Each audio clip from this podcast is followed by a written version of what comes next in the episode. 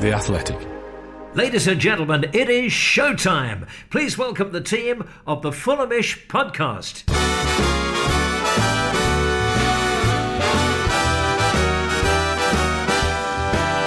Hello, it's the Fulhamish podcast, your independent voice of Fulham FC, brought to you by The Athletic UK. My name's Sammy James, and welcome to our latest big interview episode. We're joined today by Fulham and US men's national team centre back stalwart, Mr. Tim Ream. So excited to have him on the podcast today. We're going to be chatting to him all about his memories at Fulham, his new renaissance on social media, his endeavours outside of Fulham, and his thoughts all about Marco Silva's exciting team, which is currently tearing up the championship. And here to chat to Tim with me today is Mr. Farrell Monk. Good evening, Sammy. And Jack Kelly. Hello, everyone. So, before we get into the interview, just to say that if you're new to Fulhamish, uh, please make sure you subscribe to get our twice weekly analysis on all things FFC. And of course, as I mentioned, we are partnered with The Athletic UK. And if you want 33% off the regular subscription, go to theathletic.com forward slash Fulham pod. But without further ado, let's meet Tim Ream. Tim Ream, welcome to Fulhamish. Thank you for having me. A pleasure. Oh, uh, the pleasure is all ours, Tim. Great to have you on. Obviously, international duty at the moment. As we speak, uh, you just got a one-all draw against Canada. So, so how's the trip abroad been? Um, I think a lot of us Fulham fans didn't expect you to make the trip after the injury you got against Hull, but you, you, you bounced back pretty quick. It's been all right. It's been crazy. Um, I mean, we've never experienced three games in a window before, so it's um, yeah, it's been it's been a little bit hectic. Uh, you know, traveling traveling the day before down to El Salvador and and traveling the day after. Um, I mean, you're you're in the country for 48 hours and, and then back to the back to the state. So it's been it's been wild, uh, racking up a lot of uh, a lot of air miles. But yeah, healthy. Um, I uh, came through that that injury um, pretty quick, which is uh, which was uh, obviously pleasing for myself. Cool. Well, look, we'd love to ask you all about your VSS initiative, your podcast, and and obviously, I think we'll get it stuck into uh, the current season um, and the US men's national team as well. We've got some questions from listeners as well who have who have got in touch um, throughout the podcast. Tim, I'm going to start off with um, one of them now because I think it's um, the burning question for a lot of Fulham fans with you. Tim is uh, Richard Bamber asked. What prompted Tim to become a social media personality after all these years? You're, you're suddenly Mr. Twitter as far as um, uh, as far as Fulham's concerned. So what's the uh, what's the reason? Um, you know what? I, honestly, it I I kind of it's it's easy and it's hard to explain. So I, I, had I had someone who I was just getting dogs abuse from, um, and it was one of those that it was a a random profile, an anonymous profile, um, and I just kind of gotten gotten sick of it. Um, and so I kind of had a little nibble back um, and and kind of put him to rights, um, so to speak. And and he eventually blocked me, unblocked me, came back and and called me a racist.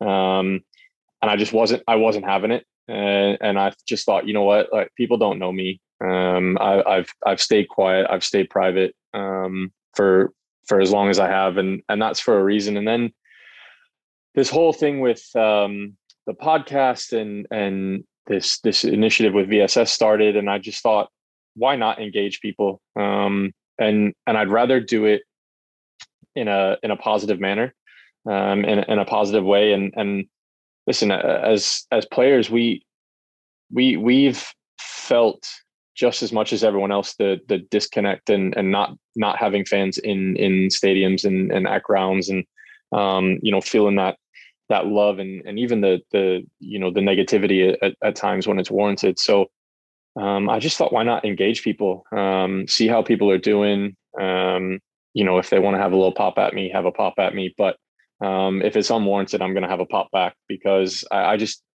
in this day and age i think it's it's hard and and the more people have to say negatively to towards players the more they just they tend to shut down and I, again i'm not saying that we can't have a, a back and forth, um, you know, in, in a constructive way. But um, it just it the social media aspect just just turns people off, um, and and in a way we have always been taught to to kind of just let it be, and and we're not really we almost feel like we're not allowed to to have our say um, when it when it comes to to a lot of things. And I just thought, you know what, I'm just going to change the the narrative here, um, and it in a way it's it's drummed up a lot of a lot of interest for for my other the other things that that I'm doing which is which has been nice. But really it was just a way to to engage people again and, and engage fans and and kind of kind of have that connectivity back.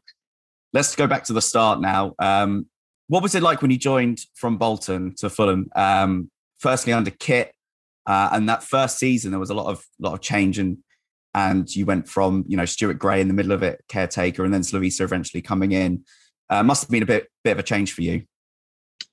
Yeah, it was a huge change. I mean, you talk about I'll go even further back, moving from New York to to Bolton. Um, that's a culture shock, and if you want to, I mean, that's putting it lightly. Um, and I love my time there. It was, you know, it was fantastic. Um, it was a great taste, um, first taste for me of, of English football, and um, but I, I've never I've never shied away from from when I think it's time to to move on. It's time to move on, and, and, I'm not afraid to, you know, to uproot things and and find new challenges. And, um, you know, when I, I was I was you know in the in the eleventh hour, kind of switched over and, and moved to Fulham. I was I was that close to to going to QPR, and it was you know it was back and forth there for for a while. But as soon as I heard that you know Fulham were interested, it was a no brainer for me with with the history of of Americans at the club, um, American owners.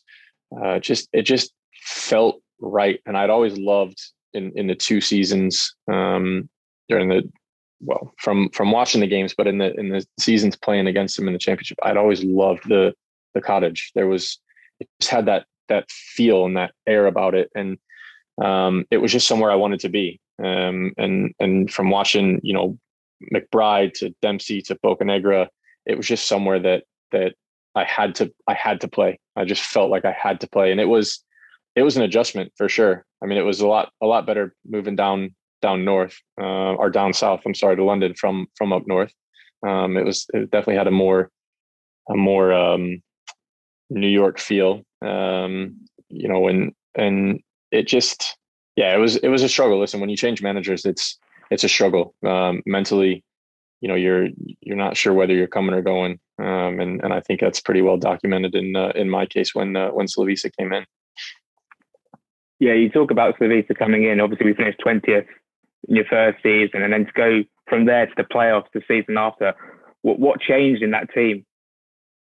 Uh, he told me to leave um, and then I told him I wasn't going to leave. So I, I, I, don't know. Like there wasn't much that changed. I mean, obviously there was a lot of players that changed, but I think he finally got the guys in that that he could work with. Um, I just think we were a hodgepodge before that.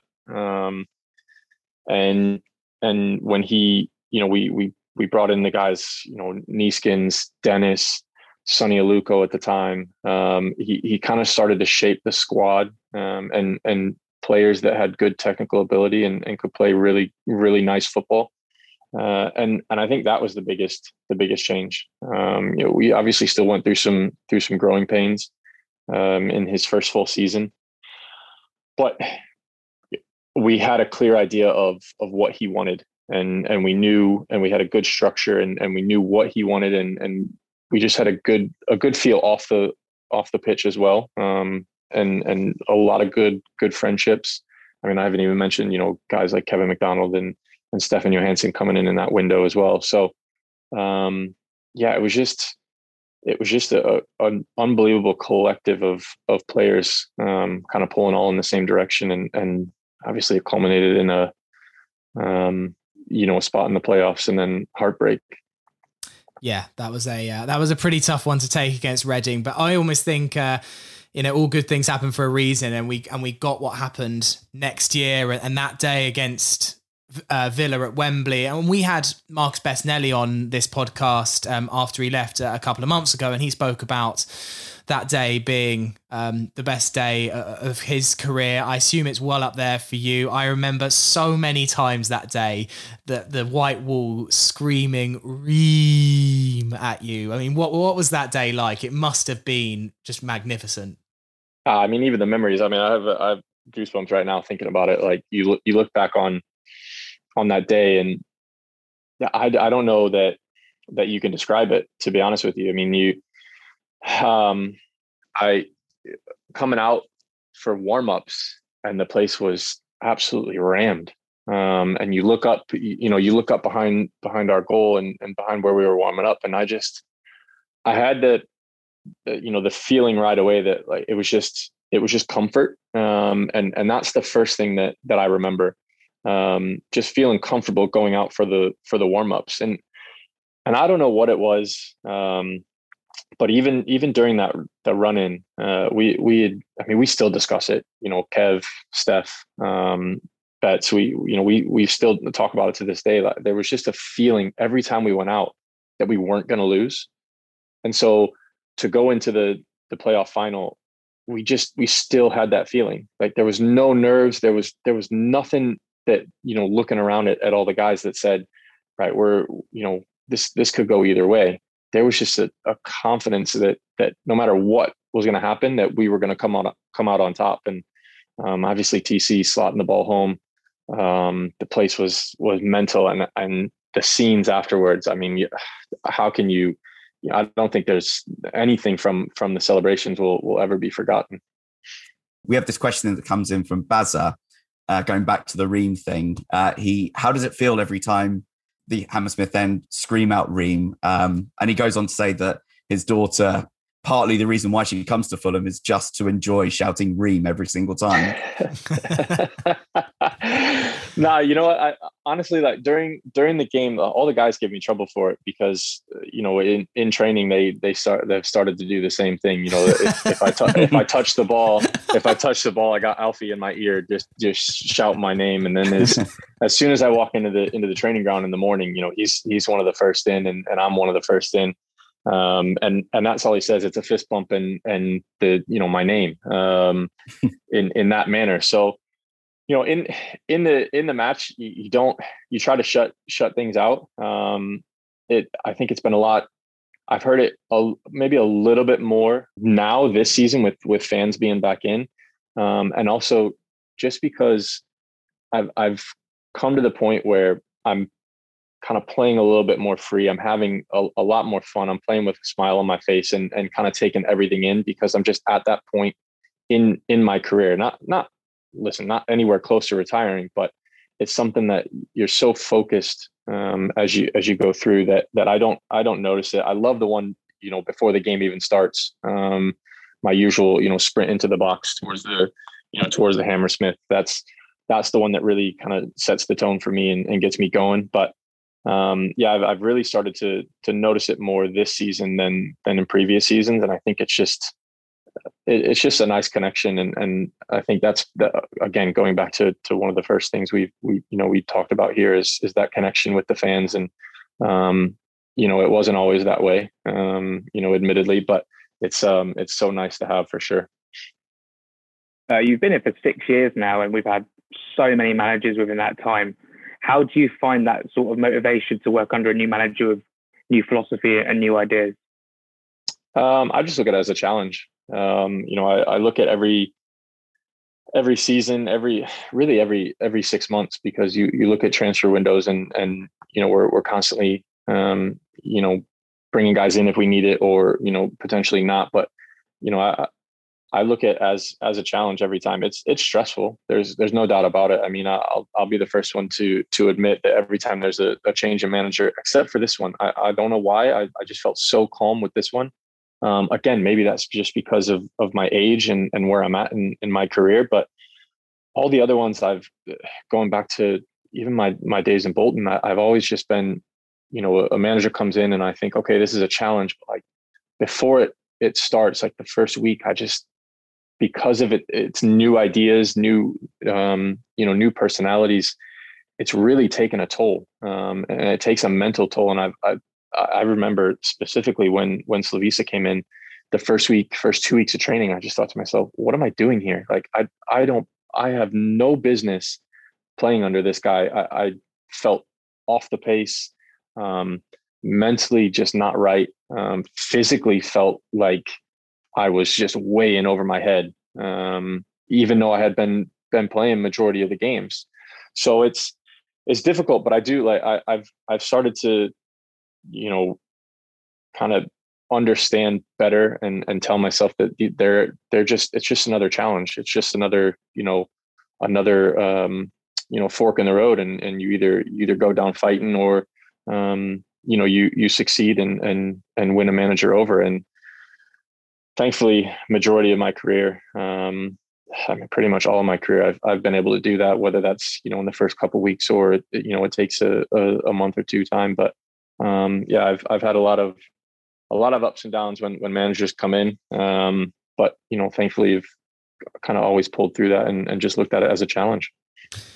Um, and how has that dynamic in the in the dressing room changed? You know, It's gone from, I guess, people like Kevin McDonald and, and Steph Joe being the leaders, and, and now you're wearing the armband.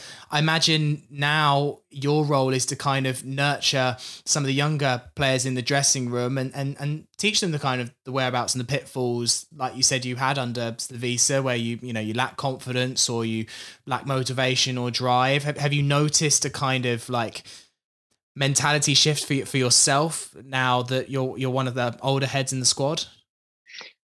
Listen, I've always been an older head in the squad. I think I've been the oldest guy on the squad since Ragnar Sigurdsson was was, was, here, and, and, that's going back. Um, I mean, yeah. I, other than when when I first came in, I'm I'm pretty sure since that since the year, yeah, since we lost to Reading, I've been the oldest guy in in the team.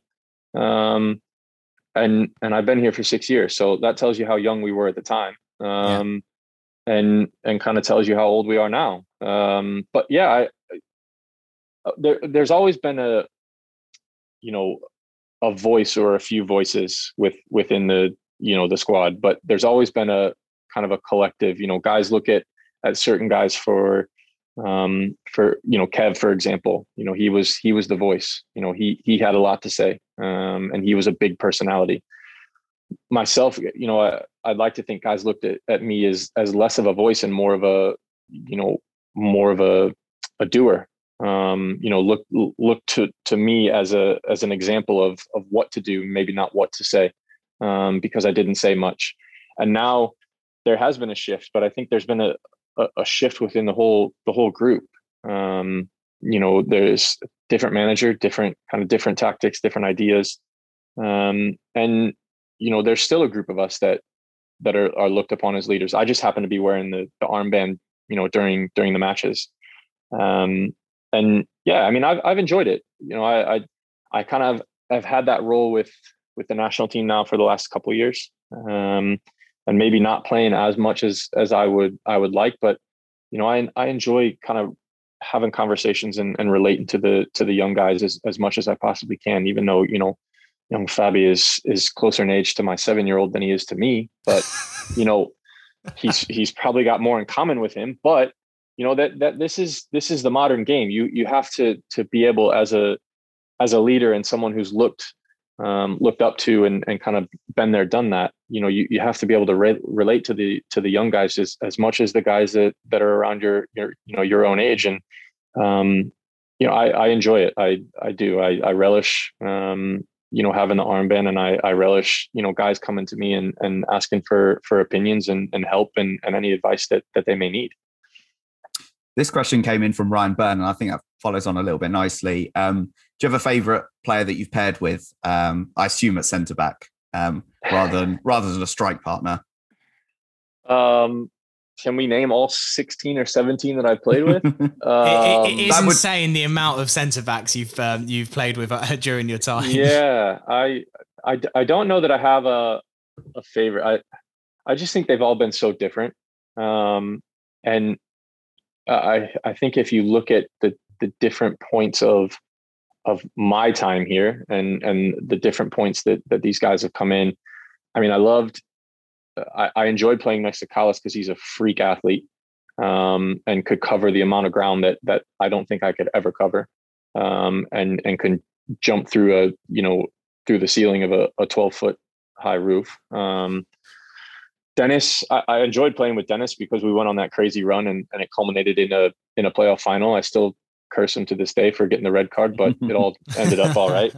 Um, and you know what? I've I've enjoyed I've enjoyed playing with Tosin now. Um, you know, him and I didn't really get get a chance last year, um, and and that's okay. Um, but I've really I've really enjoyed you know playing with him these in this these first couple months, um, and we've really you know we really developed a, a good partnership and, and good communication. Um, so yeah, I can't I don't like to pick favorites um, because they are all all different, and I know that probably annoys the hell out of whoever asked the question. Sorry, um, but yeah, they're just like I said, they're they're different, and and I enjoy myself having to adapt to to the different guys because I think it makes it makes me better as a as a player to understand the different characteristics of of a guy like Tosin to a guy like Kalas to a guy like Odoi um, because they're all so very different. And I think that makes me a better player. But at the same time, I enjoy helping those guys out and, and making them, um, you know, better players at, at, at the same time. Uh, this question comes from Rick Cardis. He says, How does Tim feel about being part of the great Fulham America tradition? And who's his favorite American to play for Fulham? It's a great question. I, I had someone someone asked me the other day on on Twitter, um, and it was it was actually a sly one. I don't think many people saw it. Uh, they asked me where I rank myself um, amongst some of the you know the Americans that that have played here, and I, I I said, and I stand by the statement. I just I'm proud to be in the group. Um, I, I probably put myself pretty low on the list um, of Americans who have played here, just because I have that kind of warped um, negative viewpoint of myself because I always think I can I can do better and and I try to try to strive per, for perfection even though I know it's not attainable. So I I love that that I'm part of part of you know the group of you know Bocanegra, Dempsey, um, Keller, McBride, um, and even some of the younger guys who have kind of come through and, and moved on already. So yeah, I, I, think the one guy I always looked up to, not that he was um, not that he played my position, but obviously I, I played with Bocanegra, so I, I, looked up to him. But McBride for sure, um, who's actually in camp um, right now with us, being being the GM with the the the U.S. team. But he he went to the same university that I did. Um, well, I went to the same one that he did. Um, played football there, and and kind of just kind of followed in in his his kind of path. Um, you know, going to the same university and then making my way over to Europe and eventually ending up at, at Fulham. So yeah, he's he's the one that that I probably always um, kind of had one one eye on um, as a as a youngster.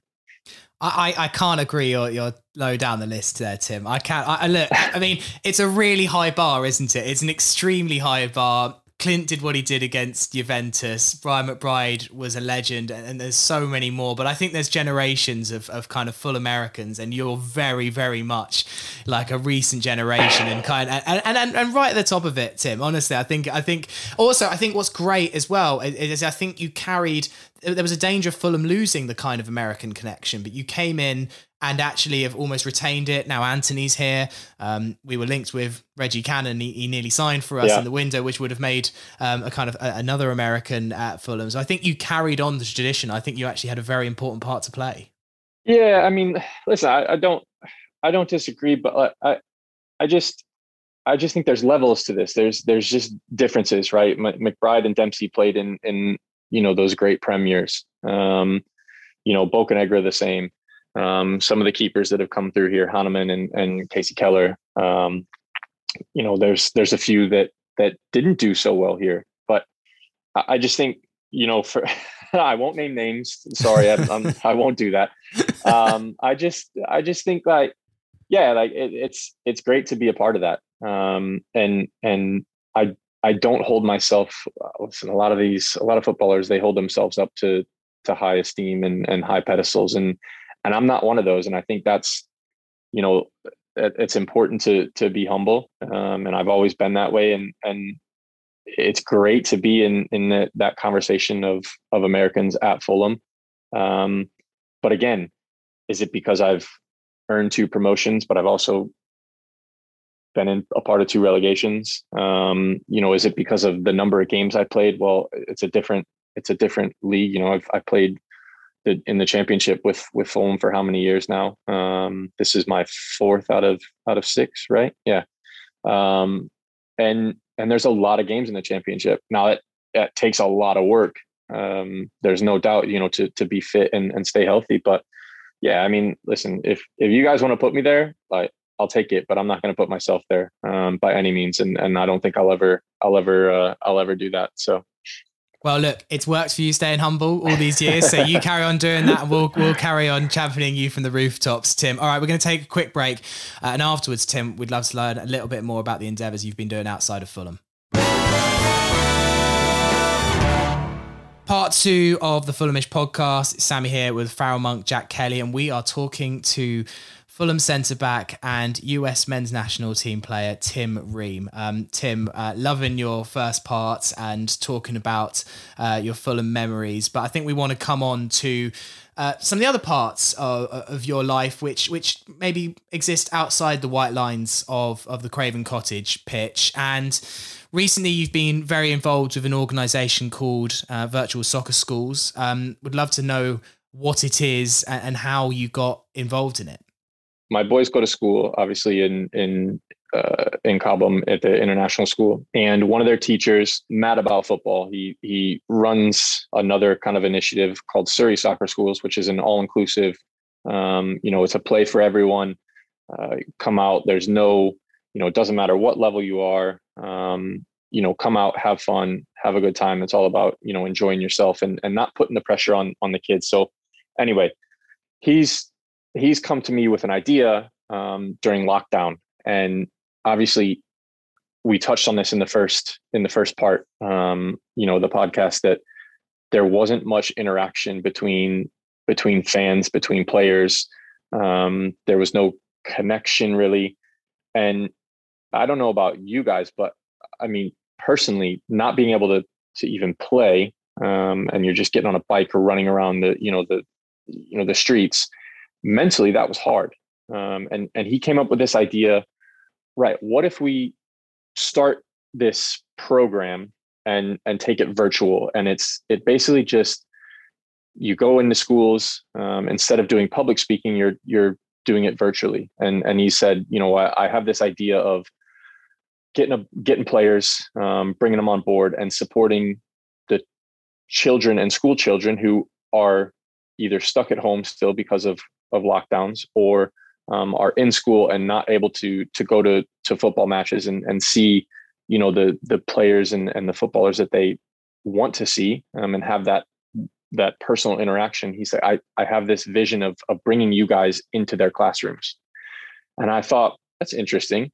Um, and and so we've just been working on it. We we started out you know and it's it's not just a UK thing. I know we've we've done a lot recently with uh, with schools up and down the UK. Um, you know, during preseason, we did a big a big uh, kind of festival and and you know hit 170 schools over the course of four days, um, which was was crazy. It was over like 3,600 kids um, taking part, and it's it's just you you know we we get on um, you know, I, I, get on for 20 to 30 minutes and, and the kids can ask whatever they want to ask. Um, and, you know, at the time it was, you know, you, you're going to get your, obviously your, your football questions. Oh, who's your favorite player? Who's the greatest? Who's, who's the best player you've ever played against? But the, the schools and the teachers we, and, and ourselves, we had this, um, kind of this goal of, of supporting their, their mental health and their well-being and, and the, the topics that they may not feel comfortable discussing on a regular basis, um, but giving them a platform to ask a professional athlete how they feel um, and how I feel and how you know we've had we've had um, Joe Bryan on and Cyrus and um, you know I've had Christian Pulisic on and and um, Zach Steffen. So it's just an opportunity for the kids to to meet in in some cases they're idols and, and people they look up to um, while while talking about important topics that are affecting the world today in bullying, online abuse, um, you know, mental health, stress, anxiety, and it's it's really just taken off. Uh, and and you know, we again we we started in Abu Dhabi, we've been in Egypt, we've been in Saudi Arabia, um, we've we've been in the Congo. Um, so it's been it's been impressive, and and I've I've really uh, I've really enjoyed you know speaking to the kids and and helping them along, but also sharing my own my own struggles um, because I, I think a lot of times you know kids especially don't see the struggles that that adults go through um, and then when it's adults and athletes and people that they see on on the telly or you know see running around on the pitch um, on on Saturdays, I think it really resonates, and and they they then are able to to speak up more and and speak about their own um, you know their own their own troubles and, and their own experiences. It obviously must have been a whirlwind, considering that you only started in in lockdown last year. Do you have a vision for what what you want VSS to to be? do you have a goal to reach a certain amount of ch- a number of children are you targeting particular criteria for for disadvantaged children where do you see this going listen we started big and and we tar- we we kind of did international schools uh, with you know with regards to to only him and i only only speaking english. We don't you know speak um too many other languages um and so yeah we started in you know international school in like i said in, in saudi arabia abu dhabi egypt um and we we didn't we don't have a, a specific target. It's just eventually we we would love to have it go global. I mean we we have a few different a, a few different things um, that we're discussing right now. Um, one with uh, you know potentially another fulham legend in, in louis saha. Um, you know potentially him kind of jumping on board and helping us reach out to schools in france. Um, so yeah it's it's I wouldn't say there's anything, uh, any one target group. It's definitely we we we're looking at targeting school age children, whether that's eight years old to you know 14 15 16 and we've had all those. You know we had all those in, in the the 170 schools um, during our little festival in in preseason. So we're we're right exactly where we want to be um, and we have a you know a few a few exciting things kind of kind of coming up a few more exciting announcements with with ambassadors and um, it's just it's just really wanting the kids to feel comfortable being able to speak about their own mental health and and where it is because it's such you know you, are seeing more and more athletes speak about it um, because it isn't it, it, it's important i mean you know the the fact that that Joe Bryan has come out and and spoken about it at length. Um, Naomi Osaka, um, you know, speaking about it with the with the tennis and, and how she's been feeling. So it's it's something that you know we're seen as athletes as these almost robots, like robot like uh, a lot of the times, and and and that isn't the case. And and we want you know the the kids to understand that and that it's okay to to speak about these things.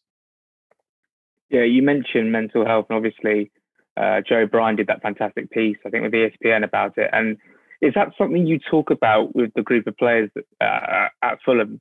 Um, mental health and how it affects, you know, not playing, maybe um, missing out on the team, getting promoted, and not playing as many games as you would have wanted. Is that something you talk about as a group?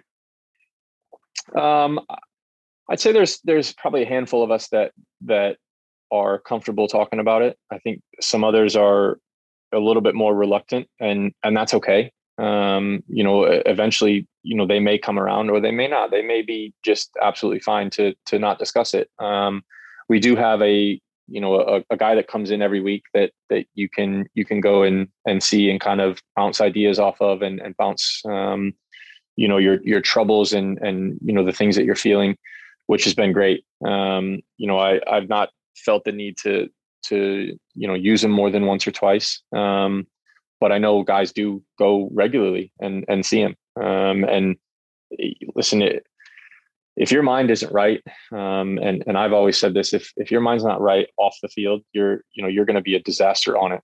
Um, and and it's it's so important that that your physical well-being and your mental well-being are, are hand in hand and i think more and more guys are starting to starting to realize that and starting to take advantage of you know speaking to people about it and and you know getting them into the the right mindset to to be at their peak performance.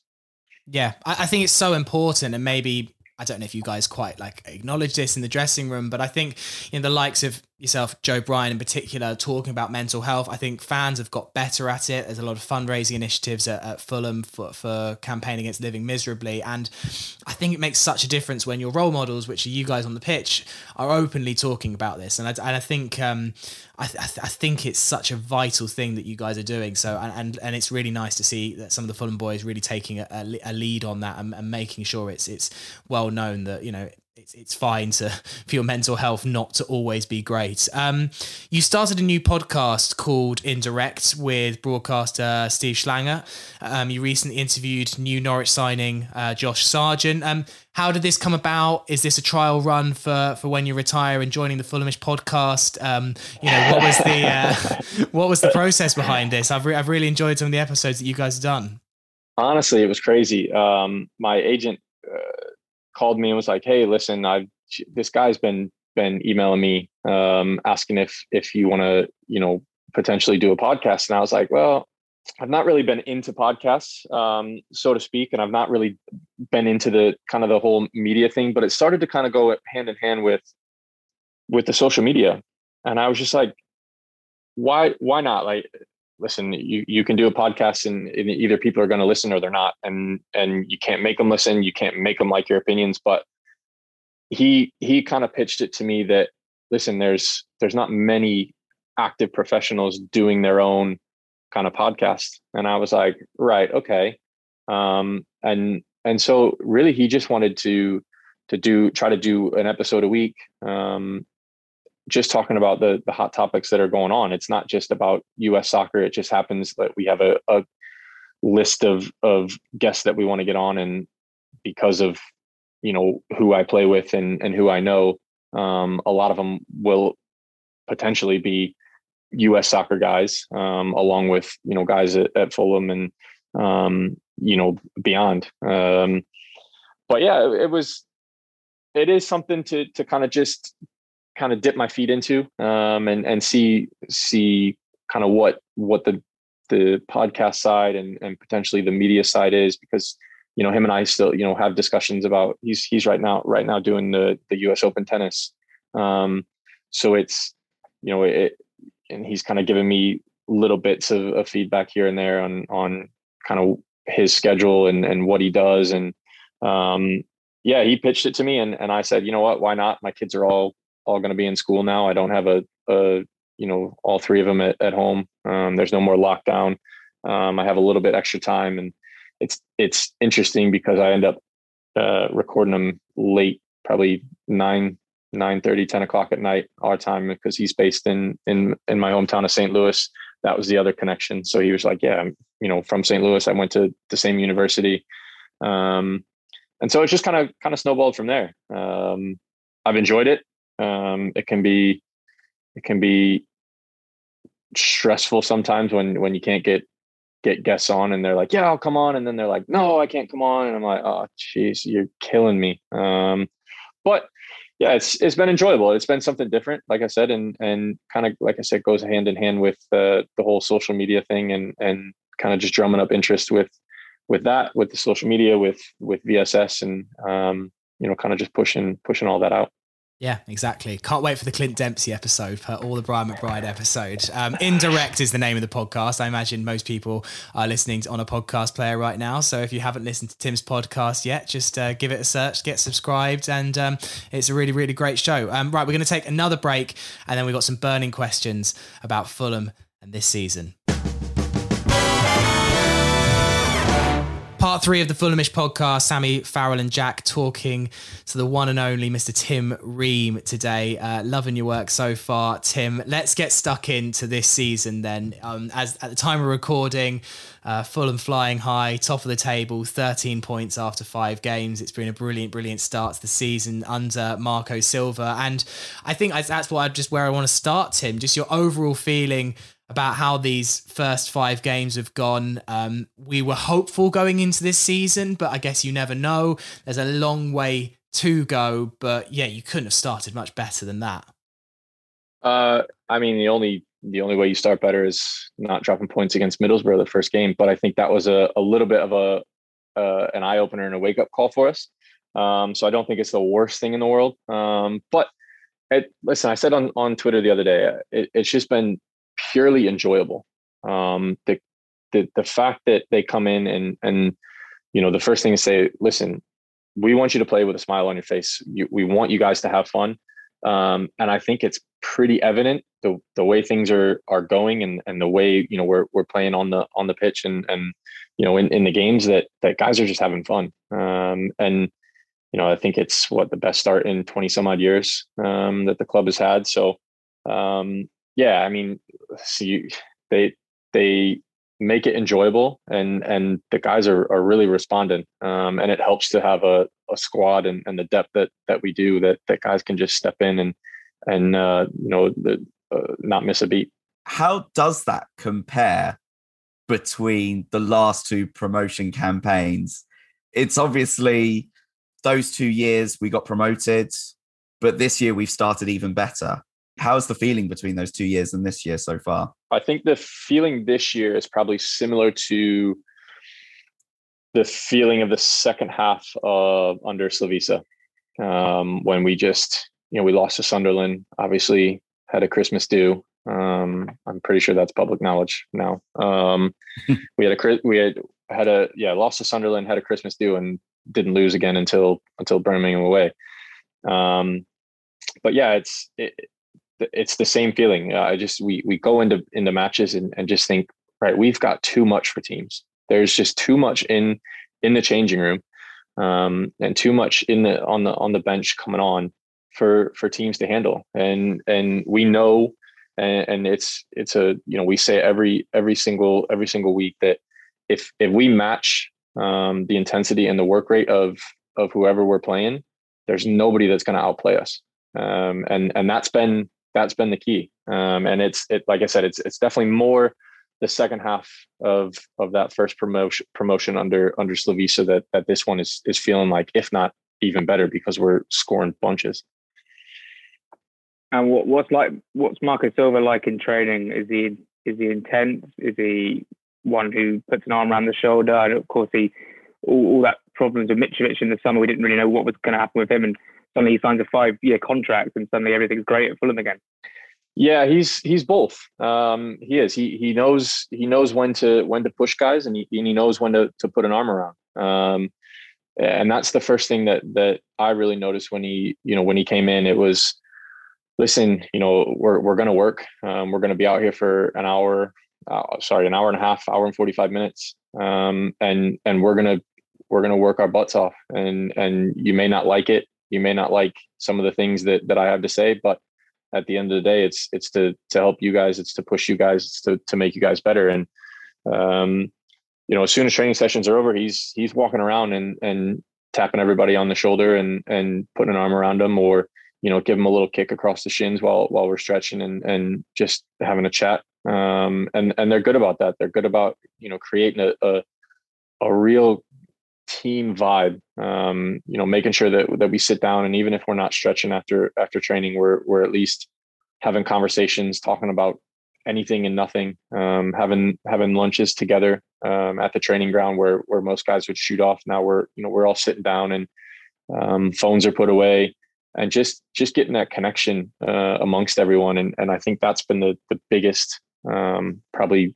probably change over the past three four years um, is that you know they they've come in and they want that connection and they're they're happy to push guys and happy to push buttons, uh, but at the same time they're they're more than than willing to put an arm around guys and, and make them feel uh, feel important. I mean, Fulham's strength and depth at the moment is is pretty sensational. You could put two teams out on the pitch, completely different players, and I think both enough are strong enough to be at the very top of, of the championship. What is that like though? It's great for us as fans. We, we we love, you know, having all of these different options, but ultimately only 11 players can play. There's some very, very talented people every single week that, that won't get on the pitch. Is that a hard dynamic? I think probably last year it, it, it would have been and, and the year before would it would have been a hard dynamic. I think for the most part, guys guys understand. Um, and and you know, the manager has made it very clear that listen, if you're not playing, he's like, it's not the guys in front of you. It's not their fault. Um, you know, and and they want everyone together and, and supporting each other. Um, you can be mad at the manager for for not picking you, but um, at the end of the day, we're we're all trying to go to the same place, um, and we're all trying to pull in the same direction. And so, I think at times it can be difficult, but I think if everyone kind of accepts that it's a long season and and there are going to be injuries, case in point, um, against Hull, um, that that guys are just going to have to be ready. And and I think the, everyone talks about oh competition is is good, competition is this, it's that. I mean, there's no doubt about it. You know, I got I got Alfie breathing down my neck. Um, you know, for the left center back spot. He, Tosin's got Alfie breathing down his neck for the right center back spot. I mean, you got Terence coming back in. Um, Heck and and Bobby have obviously come in late from from the Gold Cup with with preseason and and they're pushing. So there's no you you can't take you can't take a day off. Um, and I think that's that's what's pushing guys to to the levels that that we're at and and the levels that that we've started. And listen, that can only be good for the, for the rest of the season, right? Um, you got guys pushing you. You're you're going to be um, you know, playing at, at the top of your ability is, uh, you know, the majority of the time. I suppose, I suppose in that regard, that Silva has enough in his bank to think about rotating when fixtures are congested. Maybe when players are away from international duty, playing three games in a row and whatnot. Do you feel that you would just have to keep proving your worth every time that he decides to make the odd change here and there and whatnot. I suppose. Are you available for Saturday as well? When's your flight home? is that the is that the real question? Um, we uh, we are actually we're flying back straight after after the game on Wednesday. Um, you know, there's a, a big group of us in in Europe. Um, I think there's I don't know the number off the top of my head. There's at least 12, 12 of us um, that are that are going to be flying back together. Um, and yeah, we will we'll land on on Thursday afternoon, and we'll see. I, I don't know. I've I've not. It wasn't really uh, wasn't it's not, never really discussed before you you get back. Um, I think it it all kind of depends on if you play that that last game or not um, in the in with your internationals. So yeah, we'll see about that one. But yeah, I mean, I, I think listen, I think if you if you can squad rotation is is healthy. Competition is healthy. Um, it keeps guys hungry. It, it, it lets them know, listen, you know, you keep working, you're you're going to get your chance. Um, and then it's up to you to to either grab it or know um, that that you're just kind of giving a guy a spell because he's played a, a ton of games, a ton of minutes. Um, and I think that's where the, the, the communication aspect with with the staff is is so so important. Um, and and guys appreciate that guys guys want to know where they stand um, and if if they don't then then they start getting antsy they start getting you know their head turned and and and getting annoyed but yeah it's what a what a problem to have that you can rotate an entire 11 out and, and probably have the level not drop um, at all uh, going into a into a league uh, fixture yeah it's, it's unbelievable um, when Marco Silva was appointed, not only he came in, but also Luis Morte, of course, had a spell at the club. What, what's he like on the training ground? Uh, he's intense. Um, he's intense for sure. He's you know he's he's got um, he's got the ear of a lot of guys uh, because we know he's he's been here. Um, he's done it. He's um, I believe he was promoted in 2001, right, with Tigana. Um, so yeah, I mean guys know um, who he is, what he's done, what he's about, and he, you know, he has a lot of input in, into tactics and and you know players playing in, in certain positions, and it's been it's been a joy to to you know to have him. Um, it, well, like I said, the, the entire staff has has been you know so so enjoyable to work with, um, and he's just he he brings um kind of a fun personality. You know, you where you have where you have the manager who's a little bit more serious, but can have a have a little bit of a joke. Um, you know, Boa brings brings a more kind of laid back but also intense. Um, you know, when when we're working, it's time to work. Um, but I've got he's got no problem kind of kind of mucking it up and and joining in in the in the five v twos and the rondos and um, you know really really enjoying himself, which is you know is has been has been fun. I imagine he's still pretty handy in the uh, in the five v twos and the and the rondos, Luis. But I imagine that uh, some some of the old quality of the dead snake still very much there. Yeah, he still he's he still has it. He's he's not quite as sharp, but he's. I mean, some of the just before we left, uh, he had a few touches, and and I mean, guys were like, "Wait, what?" Like, couldn't couldn't actually believe that he he had pulled it off. But um, yeah, it's it's fun when he can when he when he jumps in. Uh, it doesn't happen often, so when it when it does, it's you know there's there's a lot of uh, hooting and hollering going on, and and a lot of uh, a lot of banter flying around. Yeah, it's great seeing back at the club. One of my one of my early day heroes for sure, Luis Boa. Um, so look, you guys obviously want to make it back to the Premier League next year. Um, you played quite a bit in the first Premier League season. You didn't play, I imagine, anywhere near as much as you would have wanted to play in the Premier League last year. Do you feel like you've got a point to prove at the uh, at the highest level still? Should we make it back? It's not guaranteed. It's not assumed. But if we did, um, you you must feel like you want to, you know, like, you know, prove some prove some people wrong. Yeah, but I think that's every season. Uh, I don't think um, I don't think that changes no matter how how old you are, where where you're at in your career. Um, at least not for me. Uh, you know, I've I can't tell you the number of times um, that I've been written off, even at this club, um, by those that I'm sure many of you um, have come in contact with, and many of you know, um, and and that's okay.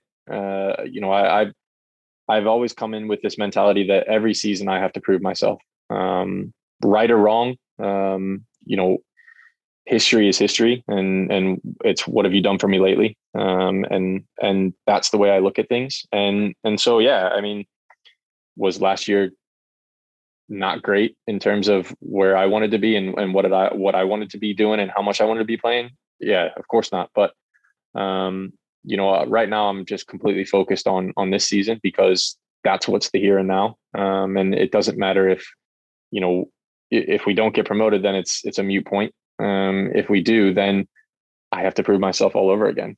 And can or will I be able to do that um, in this kind of new system under a new manager with a you know a um, this squad? Who knows? You know, I, I can't I can't predict the future, but yeah, I mean, you, like I said, I'm I'm always out to prove people wrong. I'm always out to prove myself wrong.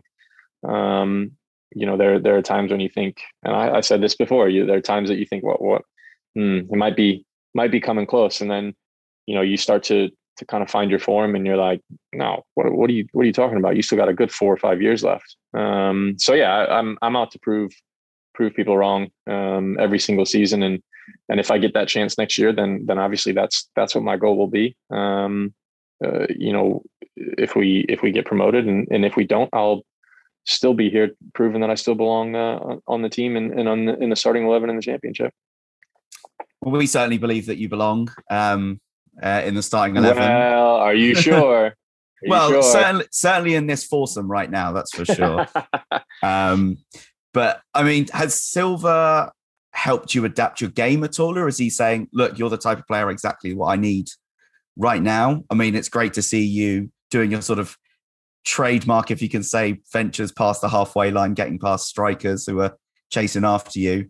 Even as the most experienced player for what you said as seems like forever, has he even told you to adapt your game at all? Yeah, it's funny. I, am not.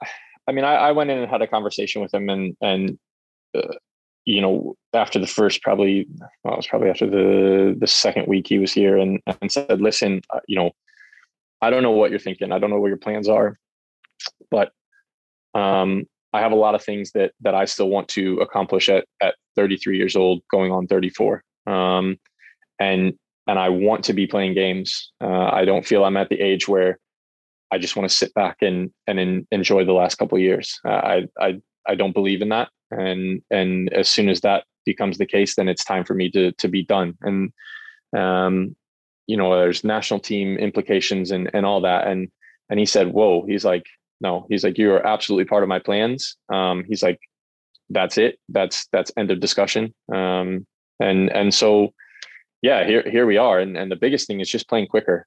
Um, I think we we all are well aware of of kind of the last couple seasons how how we've kind of slowed things down a bit. Um, and he just wants guys to, to play quicker, and it's clearly paid dividends. Um, not just myself, but um, I feel like I play better when when we play quick, quicker. Um, it's it's a lot easier to make decisions um, when when things are are moving at a at a quicker pace. Um, for me, for whatever reason, don't ask me why. Most people will say the exact opposite when things look, you know, when things are slowed down, it's, it's easier. But I just, the way I play the game and, and read the game, it just seems like it's coming so easy and, and natural when things are, are moving quick. And so, yeah, I mean, as soon as he said that, I thought, no, this is perfect. This is exactly, this is exactly me. This is exactly how I want to be playing quite obviously it's it's how the majority of uh, of the squad want to play because it's um, you know it's been a, a, breath of fresh air to to start the season. Yeah, and it's so attractive to watch as well. And, and one player who's key in that team is uh, Fabio Carvalho. And look, we've had youngsters like Sessegnon, Hyndman, uh, Moussa Dembele. How does he rank for you in terms of uh, his potential, and, and what do you think his ceiling is?